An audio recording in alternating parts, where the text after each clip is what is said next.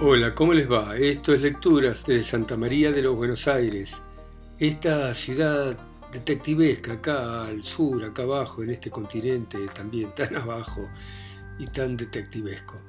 Y vamos a continuar leyendo este enigma de la calle Arcos de Sauli Lostal, considerado la primera novela policial argentina, y sigue de esta manera. Lo que hizo el mismo día el señor Galván hasta las 23 y 15 horas. El esposo de Elsa salió de la casa de la calle Arcos, como de costumbre, a las nueve de la mañana, en su automóvil manejado como siempre por el chofer Fernández. Antes de irse habló algunas palabras con la mucama Lolita Armíñez, ordenándole avisar a la señora que esa noche no cenaría en casa. Consta que el señor Galván no almorzaba nunca en su domicilio de Belgrano. Se hizo llevar directamente al centro de la ciudad y penetró en las oficinas de La Global, Avenida de Mayo entre Chacabuco y Piedras, como habitualmente a las nueve y media. Permaneció en ella hasta las trece, hora en que se retiró para ir a almorzar, lo que hizo en compañía del subgerente de la misma empresa, Arnoldo Burken. Se restauraron, como era costumbre de ellos, en el Petit Confortable a las quince, vale decir, concluido el almuerzo, tomado el café y fumando un buen cigarro, se reintegró a los escritorios de la Global. No abandonó en ningún momento su despacho, cosa muy rara porque generalmente a las tardes se quedaba muy poco en su escritorio debido a sus múltiples actividades relacionadas con otros importantes negocios. Se retiró de las oficinas de la compañía a las 19 horas. Tomó el aperitivo con el señor Eduardo Arjona, apoderado general de la Global, en el Círculo de Armas. Y allí mismo, siendo las 20 menos cuarto, se hizo servir un pequeño lunch, el señor Galván acostumbraba a cenar siempre a base de refrigerio frugales. Terminada esa ligera comida, abandonó el local del círculo de la calle Corrientes y se trasladó siempre en automóvil, conducido por Daniel, al club Jaque al Rey. El señor Galván se retiró del círculo de armas a las 20 y 30 y entró en el centro ajedrecístico de la calle Pueyrredón a las 20 y 50. Allí era esperado. Esa noche tenía que jugar una partida final con el doctor Agustino y Acuña, su desafiante, por el campeonato del mencionado club.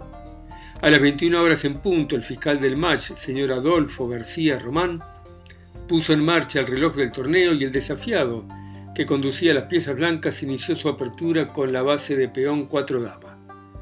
Abajo, en el gran salón del club, los socios, con el control del gran tablero mural, en el que iban apareciendo las jugadas de los contrincantes a medida que estos las hacían, iban analizando y comentando las incidencias del importante duelo. La lucha se inició con el gambito de la dama rehusado, seguido de una defensa Cambridge Spring que el señor Galván supo neutralizar y debilitar en forma soberbia para más tarde, en el medio juego, adoptar una idea de Leonard complicó el duelo magistralmente valiéndole la conquista de una posición netamente favorable. La partida se suspendió a las 40 jugadas que fueron ejecutadas de acuerdo con las condiciones del match en dos horas cabales y con un final que los críticos ajedrecistas juzgaron absolutamente ganado por Juan Carlos Galván. Llamó mucho la atención de los socios que el campeón del club, a raíz de un llamado telefónico, abandonarse con evidente nerviosidad y precipitación el local social, interrumpiendo con brusquedad las felicitaciones de sus admiradores. Cuando esto acontecía eran exactamente las 11 y 15 de la noche. Debemos advertir al lector, especialmente al que desconozca por completo el juego del ajedrez, que no inmerecidamente ha sido llamado el noble juego o el juego ciencia, el somero comentario relacionado con el desarrollo de la partida jugada entre Galván y Acuña fue consignado en la indagatoria, porque el magistrado que intervino en el esclarecimiento de este sensacional proceso juzgó, como buen ajedrecista, de trascendental importancia el detalle.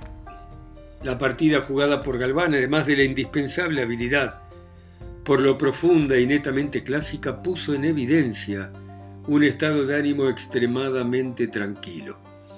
Los detalles de la apertura, del medio juego y la brillantez final demostrada por Galván constituyeron un testimonio formidable de su serenísimo estado de ánimo y resultó inadmisible que en esas condiciones pudiera simultáneamente ser cómplice, aunque mentalmente, de un horrible delito. Lo que fueron para Daniel Fernández el 2 de agosto y la noche del 3. Los movimientos del motorista del señor Galván hasta donde pudieron ser comprobados fueron los siguientes. Tan pronto como su patrón hubo ingresado en las oficinas de la Global, él, según la costumbre de todos los días, se fue a estacionar con el coche en la avenida de Mayo entre Chacabuco y Piedras, en el mismo centro de esa gran arteria a permanente disposición de su amo.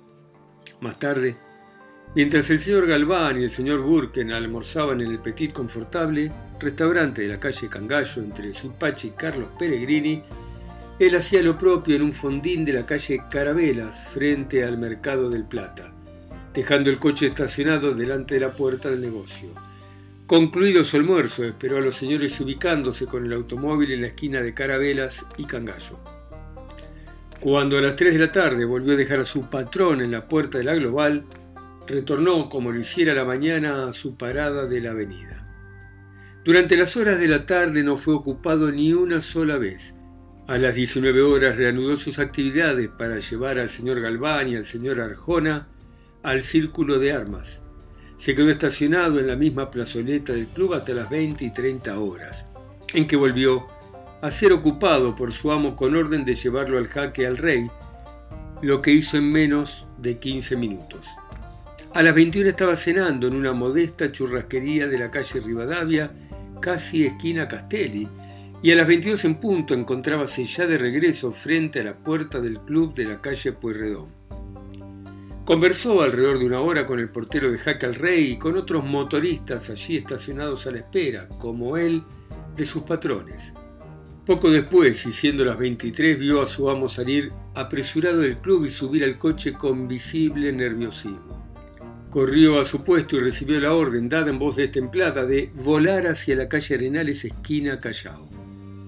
Llegado allí su patrón bajó, le dijo que lo esperara y desapareció por Arenales hacia el oeste. Tardó casi dos horas porque volvió pocos minutos después de la una de la mañana, ya estábamos a 3 de agosto, llegó perfectamente tranquilo, sonriente, subió el coche y le indicó ir a casa. Le recomendó se apurara porque la noche era muy fría y la gripe no respetaba a nadie. Poco más o menos a la una y media de la mañana dejó al amo frente a la puerta de su domicilio por arcos. Dio como siempre la vuelta por la calle Tierra. Paró frente al gran portón de hierro, bajó, lo abrió, entró con el coche, lo ubicó como todas las noches en el galpón, cerró luego el gran portón y se fue a su pieza. Estaba por meterse en la cama cuando oyó la voz del señor Galván, quien, golpeando la puerta de su cuarto, le decía, Daniel, Daniel, por favor, Venga enseguida, despierta a Genaro y vengan los dos, pronto. Momentos después, él y Genaro Spadani se encontraban con el dueño de casa en el boudoir de la señora luchando con la puerta infranqueable. Datos importantes acerca de Genaro Spadani lo que hizo la noche del 2 al 3 de agosto. Está ampliamente comprobado que el señor Genaro Spadani le estaba severamente vedado ausentarse de noche de la casa de la calle Arcos y que durante los cinco años que estuvo al servicio de los esposos Galván, recibió varias amonestaciones por haberse comprobado en algunas ocasiones salidas nocturnas. Si no fue despedido, ello se debió a que sus patrones lo apreciaban mucho por tratarse de un hábil jardinero, por tratarse un hombre entregado al trabajo, de toda confianza, honesto hasta la exageración, servicial, respetuoso y siempre dispuesto a cualquier otro trabajo doméstico que se le exigiera. En realidad en esa casa Genaro Spadani no era solo jardinero, sino el hazlo todo, porque acataba órdenes de la cocinera, de la mucama, con la misma sumisión y obediencia que del señor o de la señora. Estas cualidades le aseguraron la estimación definitiva y la entera confianza de sus patrones, aun cuando lo supieran un poco propenso al alcohol, pero en conjunto jamás había dado lugar a quejas verdaderamente serias. Sin embargo, Después de haberse producido el dramático hecho y a raíz de la investigación judicial, pudo comprobarse exactamente que Genaro Spadani, a pesar de sus muy buenos oficios, era también un insigne pícaro. En efecto, todas las noches, todas, pero de manera indefectible, durante los meses de invierno, este doméstico simulaba ir a dormir, pero en realidad lo que hacía era encerrarse en su pieza, y tan pronto como pudiera cerciorarse de que las dos sirvientas habían retirado a su cuarto, el muy sabandija salía a hurtadillas y no regresaba nunca a la casa de la calle Arcos hasta después de medianoche. Él sabía perfectamente que el señor Galván y con este el chofer Fernández no llegaban a casa hasta después de la una de la mañana. En las calurosas noches de verano la operación se le hacía más difícil, por no decir imposible, por el hecho de que la Villalta y Lolita se quedaban tomando fresco en el patio o en la misma vereda de la calle Tierra al lado del gran portón de hierro hasta las once y muchas veces hasta cerca de medianoche. No así en las noches de invierno, porque después de las nueve y media, Genaro Espadani quedaba absolutamente dueño del campo, debido a que esa hora las dos criadas estaban ya en su pieza y próximas al reposo. Entonces, el jardinero aprovechaba esa ventaja para escabullirse de diez a diez y cuarto todas las noches, yéndose a escape un cafetín de la calle Cabildo un poco antes de llegar a Congreso, en donde armábanse formidables partidas de codillo en las que él tomaba siempre parte, salpicándolas sí o sí con buenas copas de vino. En el café de mala muerte de la calle Cabildo, el Tano Genaro era muy apreciado y siempre recibido con ruidosas manifestaciones de camaradería. Está absolutamente comprobado que este doméstico, el 2 de agosto, permaneció todo el día, como de costumbre, en la casa de la calle Arcos y sus movimientos diurnos en esa morada no tienen ningún valor para la instructoría porque no vierten la menor luz para el esclarecimiento del luctuoso suceso. Llegada la noche, Genaro Spadani se aprestó como siempre a tejer su treta. Al concluir la cena, comía siempre en la cocina con la Villalta y la mucama, se apresuró a dar las buenas noches a sus compañeras de trabajo diciéndoles que hacía mucho frío y que había que acostarse temprano porque la gripe no respetaba pelo ni marca. Se fue a su pieza cerrando la puerta, pero a las diez y cinco minutos hizo una triunfal entrada en el negocio de la calle Cabildo. Está constatado que permaneció allí hasta las doce y diez minutos, jugando, tomando sus buenas copas de vino y, como siempre, levantando vapor. A la una de la mañana del 3 de agosto, Genaro Spadani estaba durmiendo ya a pierna suelta en su pieza.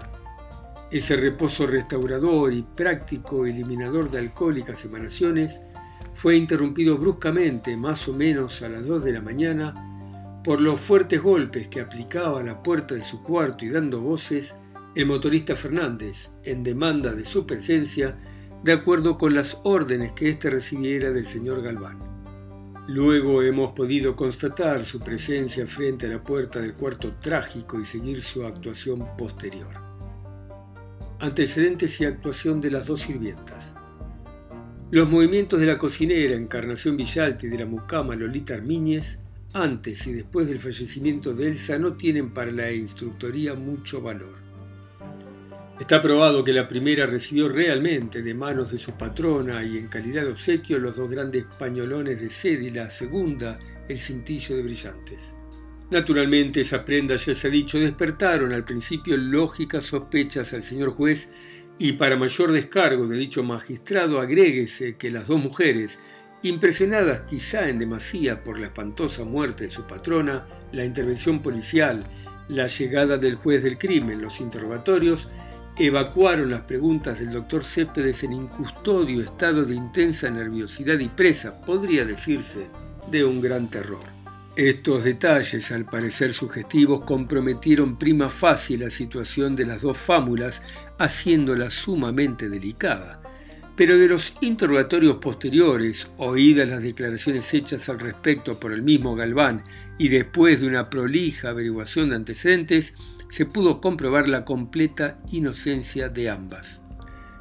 La Lolita, de nacionalidad española, de 22 años de edad, con 5 de residencia en el país, estaba al servicio de los Galván desde el día de su misma llegada a Buenos Aires y durante esos cinco años había dado siempre muestras indiscutibles de acatamiento, respeto, honestidad y cariño hacia sus patrones, especialmente hacia Elsa. Encarnación argentina, nacida como la señora Galván en la ciudad de Tucumán, es una mujer de unos 50 y más años, fea, todavía muy fuerte, gorda, bigotuda, un verdadero monstruo, pero con un corazón de oro. Estaba al servicio de Elsa desde el día en que ésta se casó. Pero cuando se trasladó a Buenos Aires con su patroncita, ya llevaba 12 años al servicio de la familia Avilés, esto es, los padres de Elsa, en conjunto. 19 años de ininterrumpidas pruebas de absoluta fidelidad, desinterés, adoración casi por la niña y conducta intachable.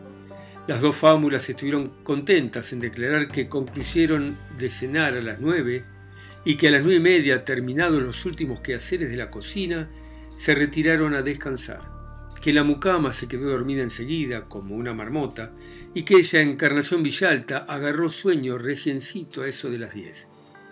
Declararon que no oyeron ningún ruido, que esa noche el prince no ladró ni un chiquito, caso contrario la encarnación se hubiera despertado o entre sueño lo hubiera oído. Cerca de las dos de la mañana, al ser llamadas a grandes voces por Genaro, se levantaron y acudieron. Datos ilustrativos importantes acerca de las costumbres de la casa. Desde hacía tres años Juan Carlos Galván no almorzaba nunca en la casa. En cambio, a la hora de la cena era casi infaltable. El matrimonio comía siempre en el pequeño comedor por el hecho de que no estaba muy lejos de la cocina y así se facilitaba en mucho la labor de la mucama. El gran comedor era utilizado tan solo en los casos que hubiera convidados, lo que sucedía muy raras veces porque hacía tres años que los esposos llevaban una vida sumamente insociable, taciturna, retraída.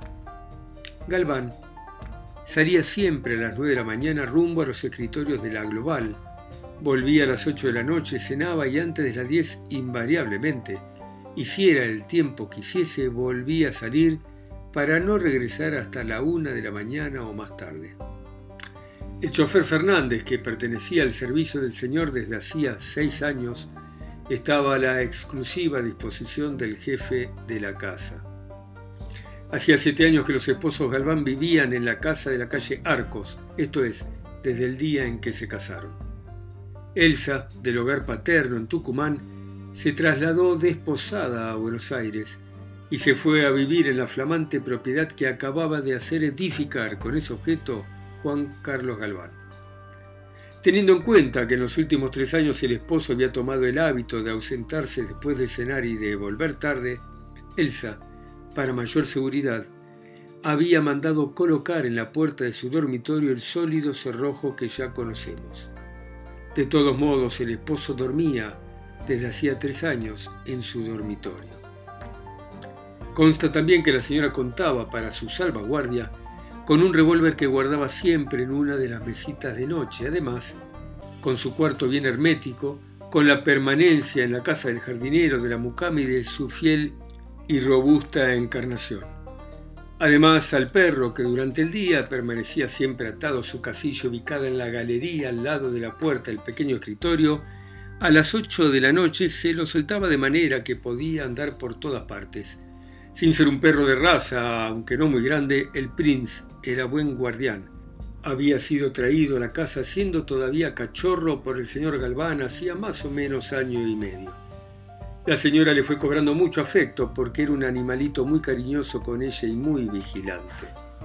Sí, porque el Prince, al menor ruido sospechoso y a cualquier hora de la noche o de la madrugada, se largaba a ladrar rabiosamente. Yo tengo un sueño muy liviano y le oía siempre, declaración de Encarnación Villalta. Para que el Prince pudiera vigilar mejor quedaba encendido en el jardín todas las noches hasta por la mañana un foco eléctrico, declaración del señor Galván, confirmada por los domésticos. Al regresar a mi casa a cualquier hora lo encontraba siempre de guardia. A veces lo hallaba echado, pero bien despierto, cerca de la puerta de mi escritorio, su puesto de vigía favorito a dos metros de su casilla, declaración de Galván. El Prince de noche vigilaba sin cesar porque de día dormía siempre. Yo mismo lo ataba a las ocho de la mañana y no lo soltaba hasta las ocho de la noche. Declaración de Genaro Spadani confirmada por Villalta, Armíñez y Fernández. Por lo que se refiere a la infortunada protagonista de este drama, Se ha comprobado que llevaba una vida muy metódica, máxime, durante los últimos tres años. La señora de Galván salía invariablemente tres veces por semana y lo hacía siempre después del almuerzo. Por lo general, se iba a las dos de la tarde y regresaba a las siete, muchas veces siete y media. De noche no salía jamás. Acostumbraba a retirarse a sus habitaciones enseguida después de haber cenado. Se quedaba en el boudoir leyendo, era muy afecta a la lectura. En las calurosas noches estivales tenía el hábito de quedarse hasta las doce en la galería, se sentaba y leía.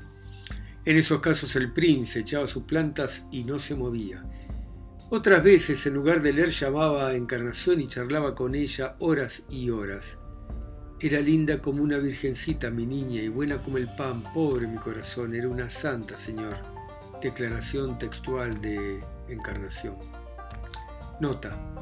Acerca de las costumbres de los esposos Galván, su vida íntima y otros detalles importantes referentes al mismo tópico, existen más concretos. Ellos se obtuvieron cuando el señor Galván, acosado por el juez, explicó lo que había hecho durante aquellas dos horas y quince minutos transcurridos desde su salida del club de ajedrez hasta la vuelta a su casa de la calle Arcos. El lector conocerá pronto dichos concretos. Bueno, muy bien. Por ahora dejamos acá esta interesante novela misteriosa.